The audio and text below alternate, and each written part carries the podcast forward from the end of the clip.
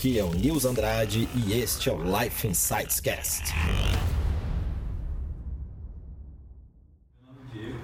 E eu gostaria de saber como você percebeu que não queria trabalhar com parte técnica. De engenharia, foi fazer um trainee.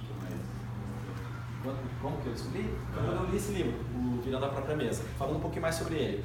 O Ricardo Sandler é um grande empresário brasileiro e ele é mais conhecido eh, fora do Brasil do que, dentro. Muita- Muitas pessoas acabam não conhecendo ele dentro, dentro do Brasil. Ele palestrou no TED.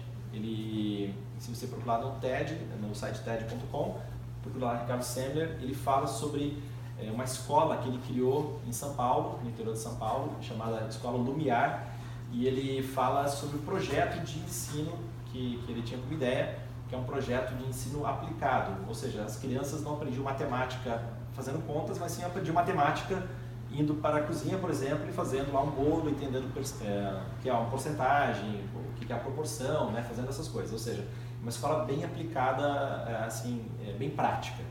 Então, quando eu li esse livro, eu vi esse exemplo, eu falei, cara, eu quero seguir esse exemplo. Foi uma coisa que me inspirou, porque eu não tive esse exemplo em casa. né? Os meus pais não tinham empresa. Então, eu, quando eu vi esse novo universo, que era uma coisa que eu não conhecia, eu falei, cara, gostei disso. E aí comecei a estudar, comecei a ir atrás, aí a gente montou a empresa júnior, aí depois fui para o mercado, montei minha empresa, dei cabeçada pra caramba. E, ou seja, é assim, né? Acho que quando você vê alguma coisa, aquilo te chama atenção, você nunca tinha visto aquilo, mas aquilo te chamou atenção, você tem que dar alguma atenção para aquilo, porque aquilo pode ser uma coisa que te expandiu a consciência e aí pronto, você pode mergulhar naquilo. Ou seja, eu acho que a gente não tem que ter pressa nem ansiedade nessa busca. Você tem que ficar atento. Quando você achar algo que te chama atenção, vai atrás daquilo. Né?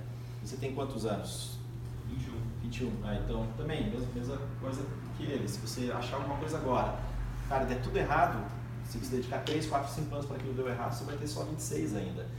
É, eu, eu lembro que quando eu estava na, na faculdade, eu falei, cara, nossa, eu tenho que me formar com 23 anos. Que, nossa, cara, todos os meus livros estão se formando com 23 anos. Cara, não, não adianta. O, o mercado não procura isso se você formou aos 23, 24, aos 25, aos 26. Ele procura alguém que tem as necessidades ou as habilidades que eles estão, que eles estão querendo, que eles estão te procurando. Né? E a idade independe, né? Independe dessa questão.